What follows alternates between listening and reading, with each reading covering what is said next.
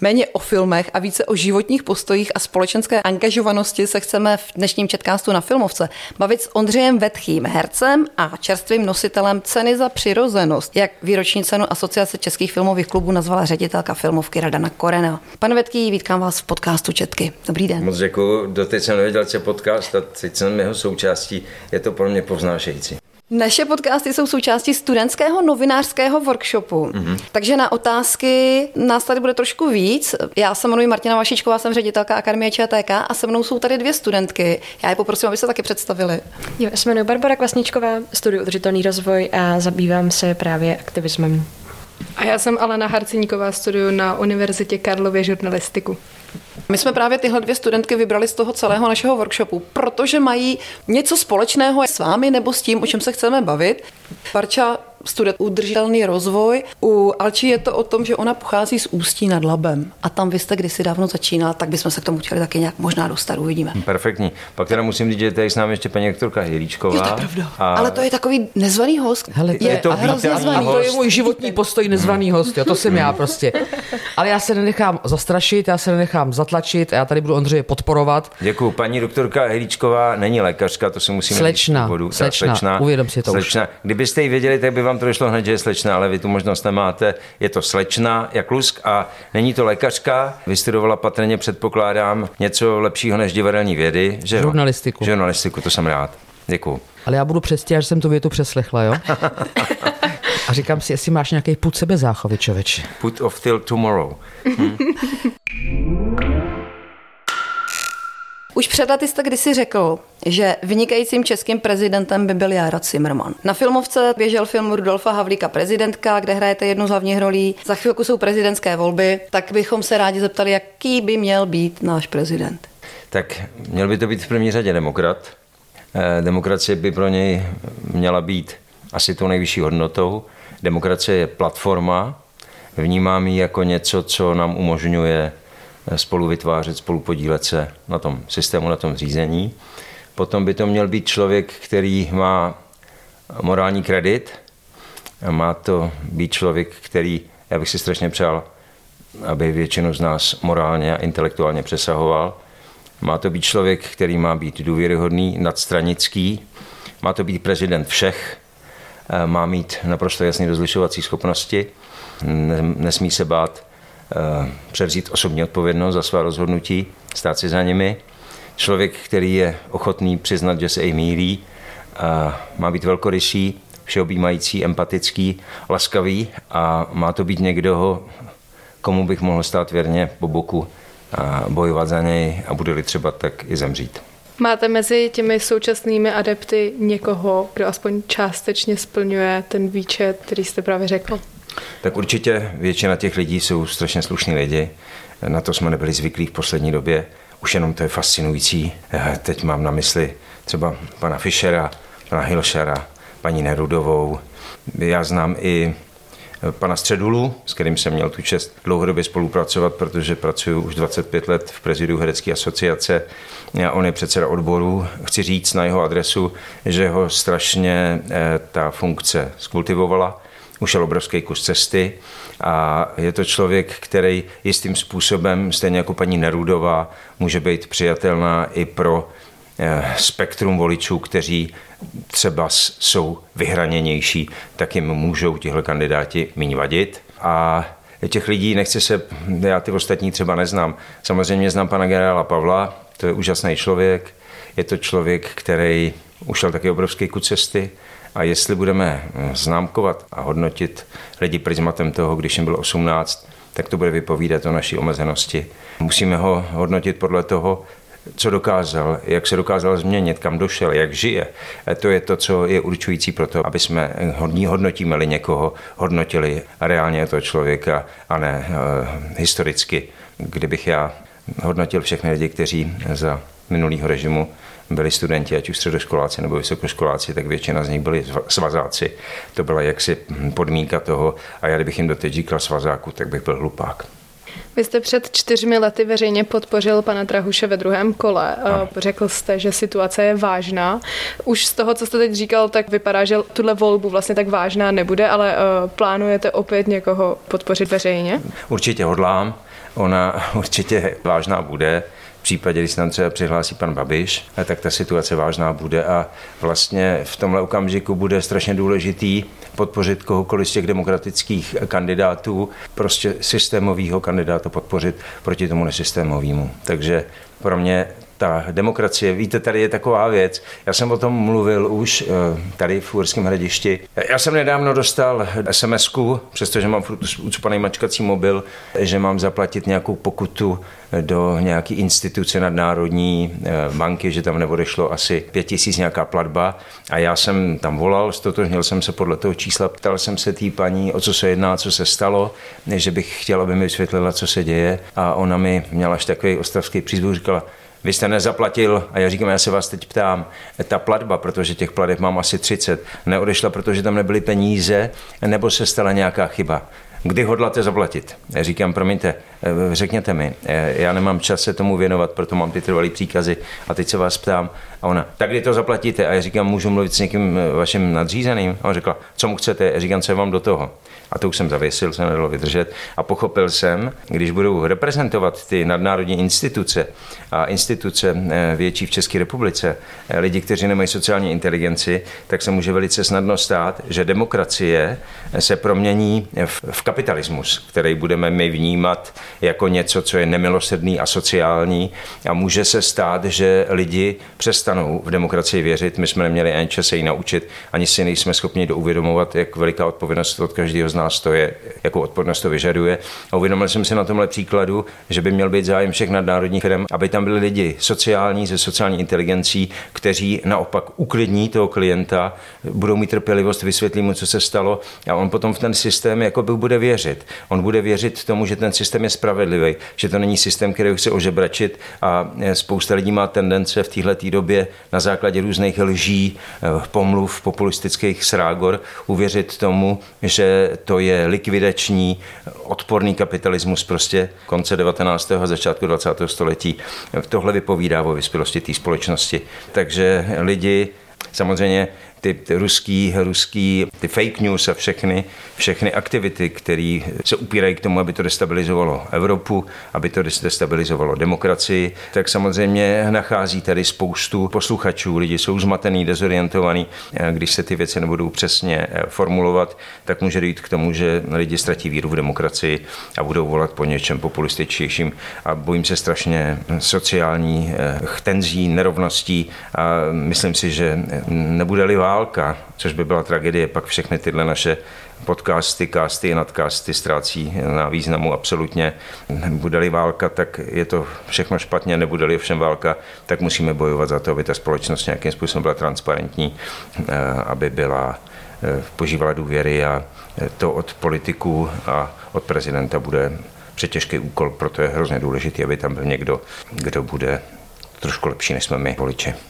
Vidíš to, to máš z toho, jo. Ty si říkáš, že nevíš, co je to podcast. A teď si myslím, že zrovna si to celý zdůvodnil, protože třeba tohle to uslyší lidi, který bys to nedělal, tak to neuslyší a třeba to bude pro ně důležitý, co říkáš. Hmm. A nebo třeba se stane, řeknou, že hele, tam zase Větchy říká nějaký nesmysl, jak to vypnu. To všechno je tak stejně možný. No. A co vy, paní ředitelko?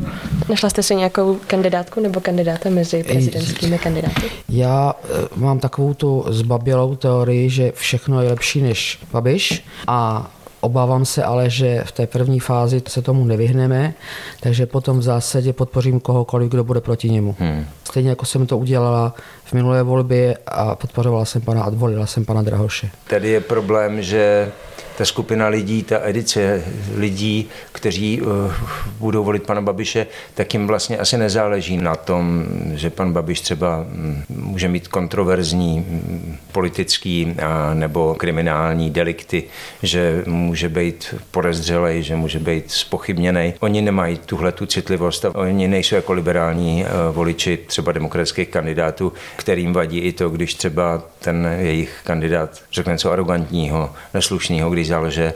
A v tom je ta disproporce ohromná, ale na tomhle si můžeme uvědomit, jak je demokracie unikátní, že vlastně kandidát, který by, by chtěl, aby reprezentoval mě, tak já bych si strašně přál, aby prostě nelhal, aby se, protože lež není argument a není to ani slušný a lidi jako liberálně smýšlející pak třeba jenom kvůli takové věci, že řekne nějakou nejapnost, tak pak ho odmítají volit. A v tom je ta obrovská disproporce, protože zdá se, že voliči třeba pana Babiše jsou neuchvědní a nemůže na tom nic změnit, nic z toho, co dělá, a žádné podezření prostě Tady je spíš otázka, jak dostat lidi ke stejnému zdroji informací.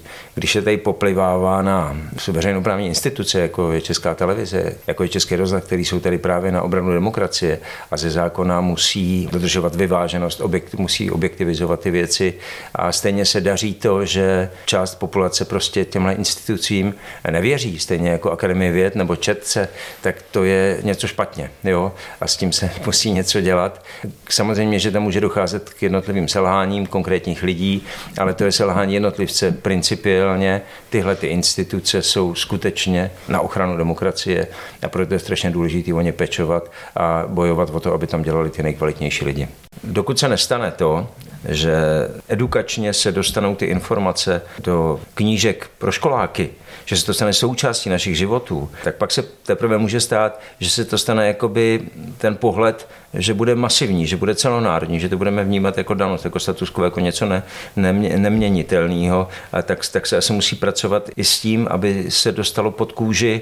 Mně bude daleko milejší, když se bude mluvit o české televizi jako Mirkovi Dušínovi, který je nezajímavý a neatraktivní, než jako o něčem, co reprezentuje lži a snůžku manipulativních informací. To znamená, že až se dostane česká televize a český rozhlas a tyhle instituce, naroveň toho, že lidi na to nebudou chtít koukat, protože je to prostě nudí, že to je fakt, jako Mirek Dušín je asi dobrý kluk, ale je strašná nuda s ním, tak to bude asi naše výhra. No. Zatím je to ta interpretace taková, že to je největší snůžka lží a ty lidi mají třeba i objektivně důvod reagovat na nějakou jednotlivost, ale je potřeba neustále poukazat na to, že to je selhání jednotlivce, ale principiálně je to takhle správně. No. To je strašně důležitý. Vy jste říkala, že je potřeba dialogu s lidmi, ale k tomu dialogu musí být dva. Musí být někdo, kdo je ochoten diskutovat.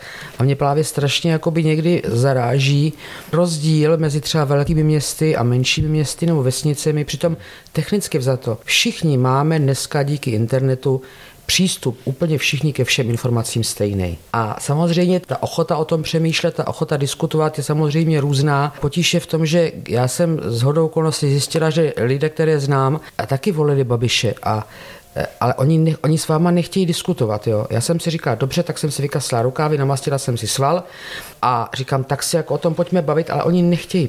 A to je pak, protože vlastně najednou on jim předkládá vlastně velmi jednoduchou, byť nepravdivou, jednoduchou a pochopitelnou verzi pravdy. Pravda je ale, že pravda nikdy není jednoduchá. A tihle lidé jdou na toho nejmenšího společného jmenovatele a řeknou jim, já vás chápu, já vám dám tady koblihu nebo něco, vám zaplatím vodovod, prostě a všechno bude v pořádku. Ale... Ono už není daleko k tomu, co říkáš, že třeba v Afganistánu ty Afgánci, kteří byli jako spojenci, jakoby, jakoby spojenců, tak nafasovali bagáž, nafasovali třeba spacáky a v noci byla zima a oni si, on řekl, tak se to teď vám není zima. No a uh, oni byli tím spacákem. A tohle mě přijde už vrchol toho, pak neměli ani spacák, teplo jim bylo třeba pět minut, že než to zhořelo. A tohle mi přijde, že to je ze stejného ranku, akorát je to dotažený ad absurdum.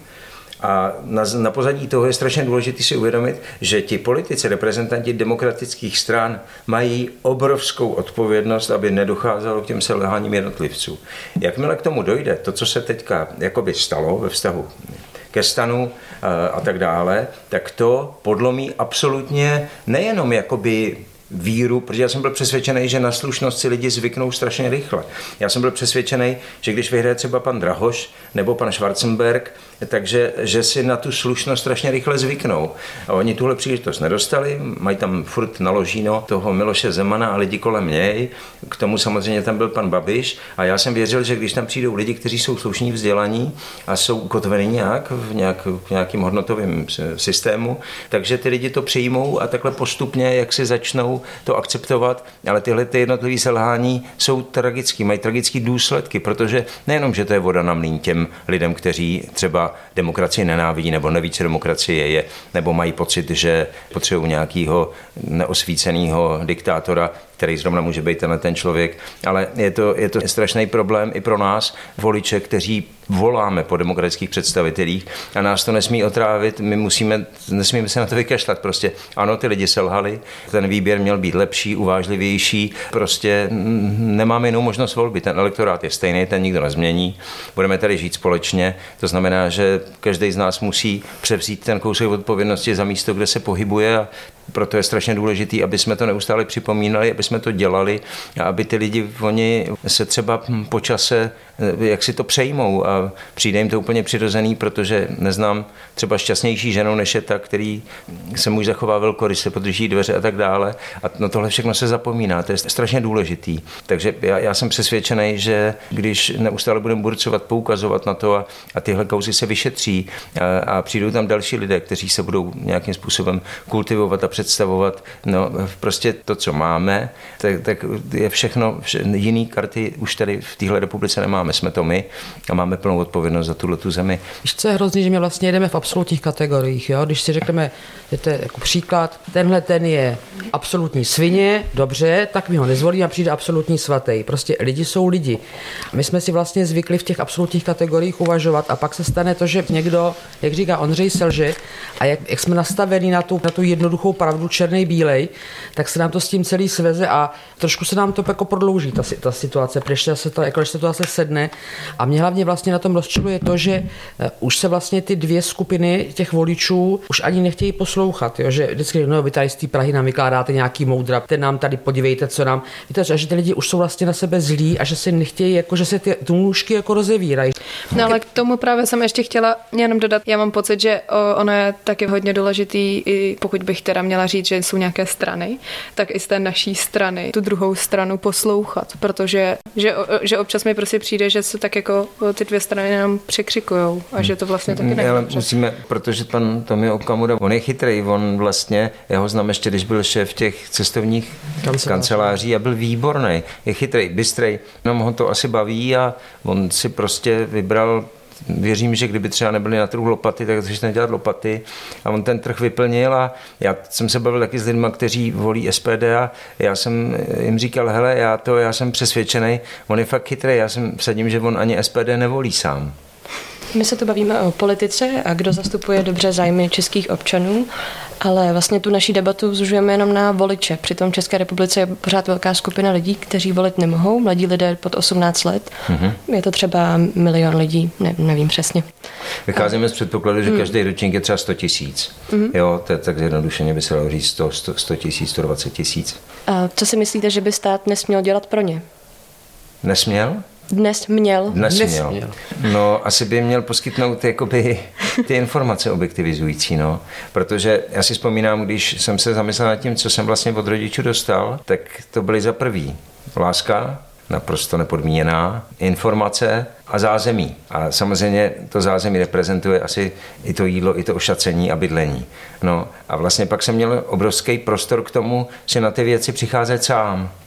A ono to úplně stačí. Teďka velký důraz asi je na těch školách. Tam by se mělo implementovat nějakým způsobem to samozřejmě to životní prostředí. Kdo třeba spochybňuje ty globální změny, tak teď už je jakoby nebezpečný, je to ohrožující zase, eh, strašně nás to zpomaluje a ta společnost se musí spojit, ať se jí to líbí nebo ne, protože jestli se nespojíme, tak vlastně naše děti, jste i vy a vaše děti, už nebudou mít možnost svobodné volby. Oni už budou nepodmínečně nuceni dělat věci, aby vůbec lidstvo mělo naději zůstat na tomhle světě. A to je věc, kterou prostě si musíme začít říkat. Já právě jsem měl tu čest před 14 dny na Akademii věd být kmotrem knížky pana profesora Michala Marka a kolektivu. On je šéf těch globálních změn v, Brně.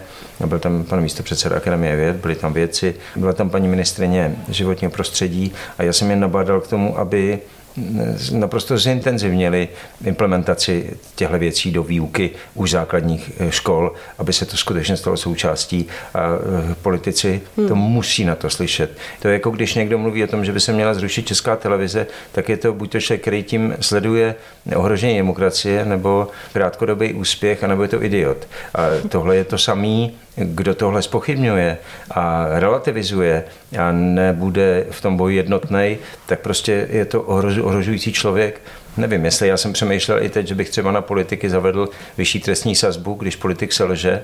Je to člověk, který prostě převzal odpovědnost a když selže, tak bych nasadil ty vyšší, vyšší taxy trestní na něj a e, tím nám třeba asi neodpadnou psychopati, ale odpadnou nám oportunisti. A už to by stalo za to. A já znova opakuju, že trvám na tom, aby byli politici lidé, kteří mě intelektuálně a charakterem přesahují. Um, vy jste mluvil o tom, co by, co by měli rodiče nabídnout a dnes na té debatě tak jste zmínil, že krom svých pokrevních dětí máte taky eh, spoustu studentů dětí. Ano. Bavíte se o těchto věcech? No, zejména se bavíme o těchto věcech. A poskytujete jim to, co jste vlastně popsal, že jste dostal? Tak já jim poskytuju všechno a nechci říct, že výuka je na posledním místě, ale, ale já jsem primárně řekl, že fakt pro mě je důležitější, aby byli slušní, eh, hmm. sebevědomí, vzdělaný uh, gentlemani a demokrati a tohleto. Když kluci se pak radili a řekli, že přesně to chtějí, tak jsem řekl, tak to je super. A jestli si vytřískáme něco i z toho, že třeba z vás budou dobří herci, dramaturgové nebo režiséři, tak to je bonus jako prase.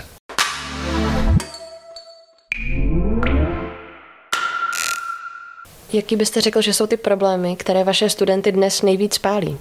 Když se podívám na ty naše studenty třeba z toho ročníku, co jsem měl, tak to není úplně jaksi určující. Mm-hmm. Zvláštní je, a to je faktor, který jsem zaznamenal, tam ta metodika nebo ta výuka směřuje k tomu, že to má kulminovat v tom posledním roce, kdy oni mají se připravovat na ten reálný život. A vlastně potom, když mají ty absolventské představení a už žijou v takovém formátě, který se blíží tý skutečný jakoby tomu životu profesnímu, tak vlastně do toho přišel ten covid a oni ho neměli tenhle rok. To znamená, že se stala taková věc, že Někteří, co přišli do školy, tak byli spíš zemitější, pudovější jakoby, e, lidi a tam jsme pracovali s tím, aby nějakým způsobem se to spektrum toho vnímání rozšířilo, aby se to sjednotilo a někteří byli zase nastavení intelektuálně a většinu těch věcí intelektuálně vyhodnocovalo, tak se zase tam zapojovali jako empatie a, a nějaký nacítění a tak dále. A ten covid způsobil, že vlastně oni se v tom posledním ročníku, kdy to mělo vrcholit, tak oni se vrátili k tomu jejich původnímu nastavení. To znamená, že ti zemitější byli zase zemití.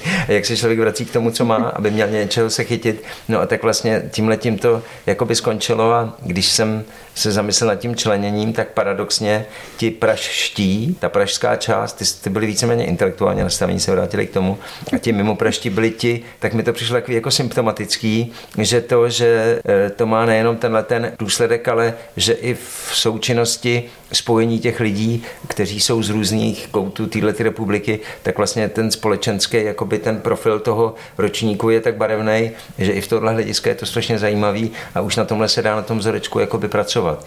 Obecně studenti teď Vím, že na té škole, ta škola naše byla stigmatizovaná nějakýma třema pochybnostmi o tom, jestli se někteří pedagogové chovají k některým studentům správně.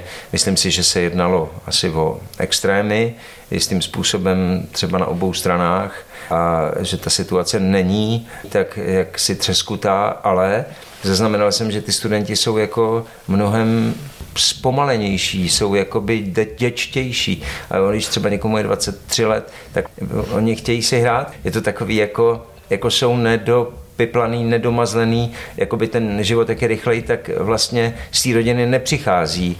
Jak mi teďka dcera říkala, že ona jela teďka do ciziny jako do školy a to a řekla mi tati, ale já jsem říkal, to je hrozně, abych tě nejradši nikam nepustil. On říkal, ale tati, to je normální, že třeba v Americe oni pěstují meloun, teď se o něj celý rok starají a pak ten melon, melon ukážel prodaj, co vyprodukovali a s tím ona se jako stotožnila, že jsme jako vypěstovali meloun a ona jede do toho světa, tak to zarazilo i mě teda.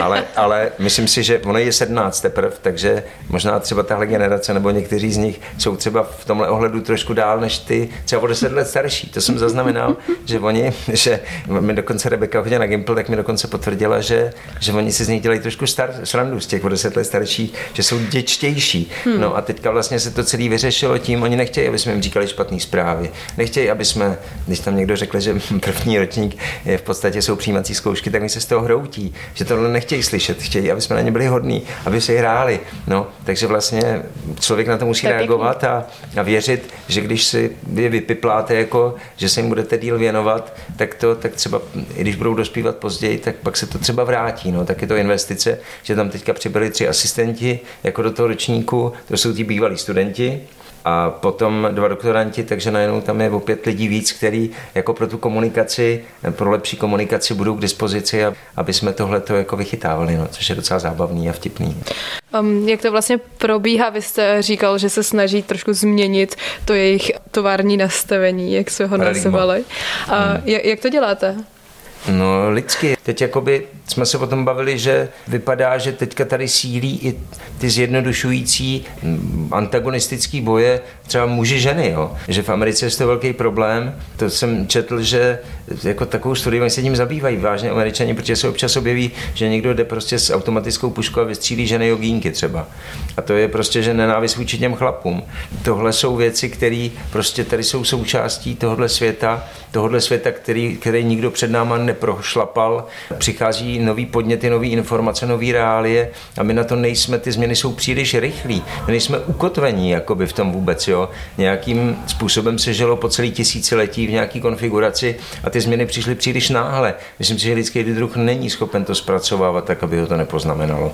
Takže proto se objevují i jinakosti, divnosti. Spousta lidí to není schopná přijmout, ale ty věci se dějou, prostě je spoustu estrogenů v přírodě. Ty věci přestávají fungovat, jak fungovaly. Všecko se mění a my na to musíme reagovat a proto je strašně důležitá asi ta věc, že na to musíme nahlížet nějak lásky plně a tolerantně vůči těm druhým, je to pořád to samé. Jako, je to těžký strašně, protože mě spousta lidí leze na nervy a já si musím říkat, bože, musím to vydržet, prostě nejradši bych třeba jako do prdele, ale nemůžu, protože to, protože to je jenom můj problém, že já jsem na to alergický, ale, ale každý dělá, co může. A důležité asi, aby ty lidi dostávali šanci dostat se k informacím, které jsou skutečně validní, aby to garantovali, garantovali instituce, které jsou důvěryhodné a myslím si, že třeba lidi jsou ochotní věřit té akademii věd, dají na tom asi relativně dobře. A když jsem viděl ty průzkumy to veřejné mínění ve vztahu k těm veřejnoprávním institucím, tak byly taky relativně dobrý a vysoký. A já třeba poslouchám Radio Plus, to je Český rozhlas a já, když tam teď pan, ten pan ředitel chtěl tam dělat ty mhm. změny, mm. tak já vlastně jsem si uvědomil, že to Radio Plus je pro mě tak strašně důležitý v životě, že kdybych ho neměl, tak bych přicházel o zpětnou vazbu, přicházel bych o něco, co mě ukotvuje a co mě uklidňuje, že nejsem blázen a tak jsem byl ochoten jít a bojovat za tu, za tu veřejnoprávní instituci, za tenhle ten konkrétní kanál.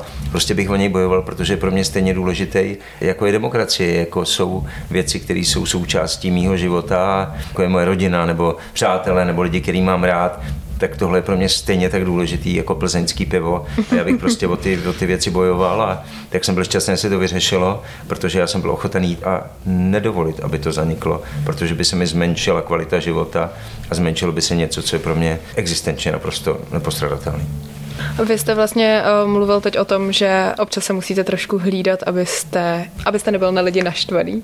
Budu vás citovat, abyste nekop do prdele. A jsem byla na takovém pětidenním vojenském výcviku a tam jsem se musela hrozně naučit pracovat se všema. Dělám k tomu tak hezký oslý můstek, protože jsem slyšela, že vy jste teď přijel z dětského tábora asi dost podobného. Tak jestli to vnímáte taky tak, že občas jsou takové kritické chvíle, kdy musíte i s lidmi, kteří vám třeba nejsou sympatičtí mluvit a prostě to musí no, fungovat. Vy jste mladička, až budete třeba starší, tak zjistíte, že to děláte celý život. Mm. Že musí týkat i s lidmi, kteří lžou, nebo jsou hloupí, nebo, nebo prostě jsou přesvědčeni o tom, že mají pravdu a nemají.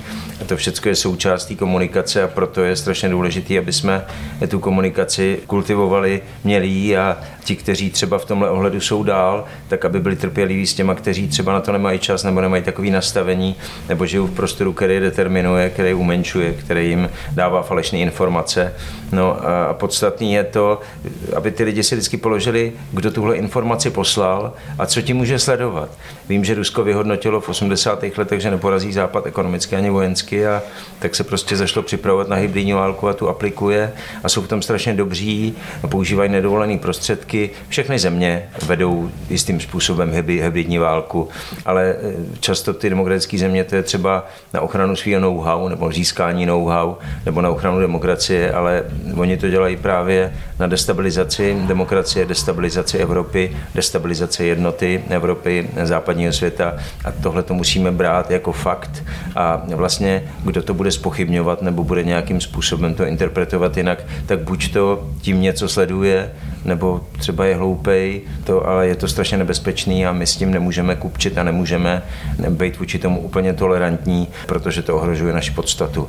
A to, co nás čeká, globální změny, eh, změny klimatu, teď může eskalovat problém s Čínou, může eskalovat problém s Ruskem a jediný, co nás spasí, je, že budeme jednotní v rámci České republiky, že budeme jednotní v rámci Evropské unie, aliance, NATO a všech rozumných, slušných lidí eh, z celého světa budeme muset o ty hodnoty bojovat a budeme možná třeba i muset umírat. No. To je strašně těžký přijmout, ale taková je bohužel realita, takový je svět, vždycky byl a když předtím budeme zavírat oči, tak to nezmizí. Jak říkal tom pánu prstenu, Gandalf by určitě nechtěl, aby jsme tohle udělali. A ten Frodo Pitlik mu řekl, Gandalf nechtěl hrozně moc věcí, ale oni se stali.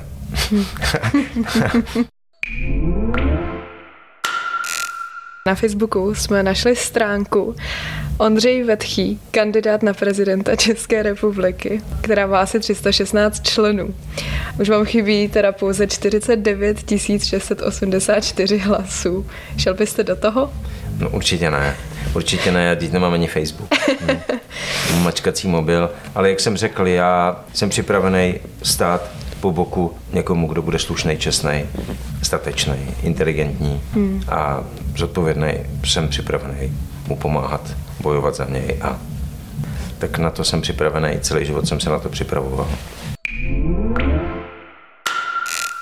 Vy jste zmínil, že se nějakým způsobem zasazujete o podporu klimatického vzdělávání? Já jsem patron té instituce Akademie věd v Brně a vlastně dlouhodobě s nimi spolupracuju na různých projektech a ty projekty někdy nám selhaly, měly to být televizní věci, třeba z hlediska třeba ekonomické situace, politické mm-hmm. situace. Proč Ale dlouhodobě s panem profesorem Markem mm-hmm. spolupracujeme a těch akcí už byla celá řada. A proč selhaly ty projekty? Ty projekty selhaly, protože se třeba ty věci připravovaly na to, připravovaly podklady pro to a situace se třeba změnila ve vstup válce na Ukrajině, tak se to odsunulo. Teď samozřejmě vždycky, když nastane taková krizová situace, tak to, co je méně důležitý pro tu chvíli, tak se odpreparuje. A paradoxně se může odpreparovat i tohle, přestože je to úplně elementární. Ale teďka musíme přežít a když přežijeme, tak se můžeme věnovat globálním změnám a takže tohle jsou hmm. asi ty důvody ale věřím, že ta spolupráce bude pokračovat a ať už se mnou nebo s někým jiným. Oni to nevzdají, jsou bojovníci a jsou nesmírně erudovaní. A ještě v souvislosti s tím řeknu jednu věc, a už jsem ji zmiňoval. Tady vznikla iluze, kterou podpořil i Miloš Zeman a spousta lidí, to takzvaný ten selský rozum. To je věc, která mě hrozně irituje. Selský rozum je dobrá věc. Dá se to uplatnit třeba, když by byla, bylo referendum o tom, jestli má stát na staroměstském náměstí Mariánský sloup, perfektní. Ale všechny sofistikované věci, všechny věci vztahující se třeba k odborníkům, kteří se tím tomu zabývají třeba 20 eh, roků a jsou v tom nesmírně erudovaní, tak do toho, kdo třeba zvolá po referendu v těchto otázkách, tak je to člověk, který ohrožuje celý svět a to je hrozně nebezpečný. Selský rozum je dobrá věc, ale vy, abyste mohli uplatnit selský rozum, tak musíte mít stejný informace jako ten badatel, jako ten vědec, jako ten člověk, který 20 roků zasvětil, zasvětil jednomu jednotlivému oboru a bohužel někdo se selským rozumem bez těch znalostí, které má on, nemá vůbec šanci. A to, co tady nějakým způsobem zabydlelo, že třeba traktorista ví o životě stejně jako nějaký unikátní vědec, akorát, že, že ten traktorista zná reálný život, takže ten by měl říkat, jak to bude vědět, teď se bádá a neobtěžuje jakoby veřejnost tím. To jsou prostě hrozně nebezpečné věci, protože já znám spoustu věců, které by se i naučili s tím traktorem jezdit. No. Cítíte větší nutnost nebo povinnost řešit právě klimatickou krizi od té doby, co máte děti? Já spíš od té doby, co mám děti, tak jsem si uvědomil, že nemůžu být zbabělec a sráč. No, to je prostě taková věc, která nějakým způsobem asi by měla se dostavit u každého rodiče, mm-hmm. že jestli se člověk vymlouval na to, třeba se bojí, nebo tak tady, když se bojíte, tak ty věci musíte dělat, protože už nemáte právo být srab. No. Takže to je trochu v rozporu s tím, že někdo do toho nejde právě proto, že má děti. Mm-hmm. A já si mhm. myslím, že správný je právě proto do toho jít, protože ty děti máte a máte obrovskou odpovědnost. Jenom jedna věc, já o ní poslední dobou mluvím poměrně pravidelně a často při všech příležitostech uvědomuju si, jak nesmírně důležitá demokracie je pro ženy. Jenom demokracie je systém, který vám bude eh, garantovat dodržování zákona, vymahatelnost základní listiny práv a svobod a všechny jiné systémy preferují jenom konkrétní ženy. Jsou to ženy atamanů, náčelníků, předsedů, ředitelů, prezidentů, králů a z ostatních žen se stává jistým způsobem komunitní zboží. To znamená, že demokracie je jediný systém, který garantuje ženám rovnoprávnost a nechápu, že si to ženy neuvědomují a nejenom, že nevolí demokratický představitele, ale že nepřimějí svoje chlapy, aby volili demokratický představitele. Od žen bych naopak očekával trošku víc tolerance vůči mužům a jistý velkorysosti, aby netlačili zbytečně na pilu tam, kde to není nutný, protože chlapi jsou teďka díky tomu dezorientovaní, často úplně přesně nechápou, jak je jejich místo, co mají dělat a často způsobí to, že ti chlapi jsou vykastrovaní a neprospívá to si myslím tomu dlouhodobému soužití. Takže demokracie a ženy naprosto jednoznačně.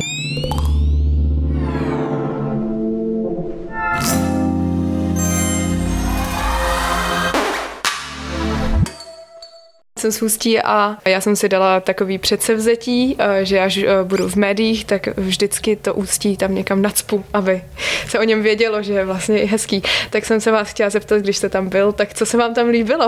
Mně se líbila ta původní architektura, musí to být nádherný město. A ono se mu říkalo Malá Paříž, jenom mm-hmm. tak dodám, tady mm-hmm. pro posluchače. A pro lidi, kteří neviděli Paříž, tak by prostě měli pocit, že to je Paříž. Ano. No, krásné město, bylo samozřejmě zdevastovaný tím, že bylo odsunutý, bylo chudinka odsouzený k tomu, aby tam se přesunul průmysl, který to město moc nepovznesl tím, že bylo vylidněný, tak tam přišla spousta jiných obyvatel bez tradice. Myslím si, že to je velký ještě tady problém v Česku, že vlastně se nezaplnili ty místa po těch, ty Němci tam prostě chybí. Když odhlídneme od všeho historického, tak prostě tam chybí obyvatele, kteří tam žili celý staletí, budovali to, postavili to, žili tam jejich prapradědečkové a oni brali to místo za svoje. To je na tom strašně vidět, když přijdou lidi bez tradice, bez vztahu k tomu místu a je třeba jejich existence postavená jenom na vztazích a ty jsou plitký, tak je celý to místo plitký. To bohužel tím strašně utrpělo Ústí, nejenom Ústí, ale celý pohraničí a spousta měst, včetně třeba i hlavy. A nikdy nezapomenu na ten zápach z té setuzy, a on vlastně to je pravda, to abych posluchačům vysvětlila, to činoherní studio je úplně kousek od té mm. Ano, ano, to jde to všechno najednou prostě. Jako z té kafilerky, nebo co to je. Je takový smrad, který se vám dostane nejenom pod kůži, ale do mozku a vy vlastně ten smrad nějakým způsobem eh, v sobě máte uložené jako, jako nějakou entitu veličinu a vlastně kdykoliv zacítíte něco, co tak vás to zaujme. Jako jo. Myslím, že to je návykový a tam byl nějaký pan profesor, byl nějaký chemik nebo co fustí a on tam žil třeba 40 roků a říkali, že měl někde v horách chatu a tam jezdil na prázdniny a když opustil tady tuhle tu oblast jakoby průmyslovou a odjel na ty hory, tak vždycky omarodil a ty dva měsíce tam marodil a zase se uzdravil, až když začal dýchat ten, v tom prostředí, v kterým, z kterého zešel, tak, to, tak tam zase už byl zdravý. A to jsou takové věci, které mě vlastně pak nezapomenu, jak tam různí ty firmy vypouštěly do toho nebohýho labety, a do bíliny. Odpady, tak. no, hmm. no. A to, a to vždycky tam byly takové ty velké bubliny. To a vím, že tam třeba chytil někdo rybu a byla třeba modrá nebo zelená, tak jsem na to koukal jako blázen. Ale ten kraj je nádherný ta příroda je nádherná a prostě, když se někdo rozhodne žít v Ústí nad Labem a přijme to místo za svý, tak bude moc být hrdý na to, že žije opravdu v krásném prostoru. Já vám moc za to děkuju. No já taky děkuju a uvědomuju si, právě ten smrad způsobil ještě to, že jsem často myslel na to, že vlastně ta potrava pro duši, kterou tam reprezentovalo to krásné divadlo, který tam je a reprezentovalo to i to činoherní studio, tak je tam možná v tomhle prostředí o to důležitější než kde jinde a proto jsem i s úlevou jakoby a láskou ty představení odehrával, protože jsem věděl, že ta konfrontace toho tvrdého prostředí a třeba té krásy literatury, který je v kontrastu s tím, jak to strašně pro ty lidi bylo důležité. A to, to mi vždycky pomáhlo, že přestože jsem nechtěl hrát, tak jsem se vždycky hecnul z tohohle důvodu o to víc v tom ústí. A, a moc rád na to vzpomínám. A bylo vtipný, já jsem tam hrál asi dva roky a tam byla taková hospoda, tam byla strašně taková milá paní v té restauraci, paní vedoucí byla taková hezká paní a já jsem tam po letech přijel jí pozdravit a ona mi řekla, že si celou dobu myslela ty dva roky, že tam pracuju v technice technice, že jsem byl moc milý a nikdy nenapadlo, že jsem herec, tak mi to přišlo takový hrozně hezký a vtipný a, a to místo je, je pozoruhodný a lidi by měli asi se zajímat o historii toho města a možná si to skrze to, tu historii, třeba tu odpovědnost, kterou převezmou, tak ji převezmou s o to větší vehemencí, protože najednou budou koukat, že se ale sakra mají na co navazovat, že to není lec jaký město. Tak když budou mít takové ambasadory, jako je Alenka, tak možná to půjde. Hmm. Budu se snažit. to je takový, že když se pak někde objeví člověk, který je patriot a který si uvědomuje konsekvence toho jako důsledky, dá si to do nějaký časové osy, a tak je, ten člověk je strašně důležitý. Takže vám držím palce, ať ho nikdy nezradíte to ústí a ať kopete za něj a vykopete ho zase tam, kam patří, protože si to ústí zaslouží. Děkuju. Ivo, vy jste byla v Ústí? Nevypadá. Ne. Já jsem spíš přes tu Moravu. Hmm. Hmm. No ještě se zeptám na hradiště. Jak se vám líbí tak. hradiště? Hradiště je krásný, je to Morava, hmm, jsou tady jako milí lidi a včera jsem si byl sednout s paní Bobčákovou a s tou skupinou její, se souborem a tak jsem si uvědomil, že kdybych byl kdekoliv jinde, bych byl takový ostražitější, jak jsem takový hlídací pes, že jsou, tak mají určitý typ složky silový, že jsou ovce, pak jsou vlci a pak jsou hlídací psy a já jsem takový hlídací pes a, to, a vlastně včera jsem si uvědomoval, že nejsem ostražitý, že tady je hezký si dopřát to, že jste tady v bezpečí a to je hrozně pěkný. Za to děkuju jak lidem z Uherského hradiště, tak organizátorům a účastníkům tohle hezkého festivalu. No a my teda děkujeme za účast na tom našem podcastovém dýchánku. To byl Ondřej Vetchý a Iva Hejlíčková a naše studentky, které myslím zvládli podcast naprosto skvěle. Moc Díky vám děkujeme. Taky děkuju, děkuju. děkuju. Kež by to k něčemu bylo dobrý.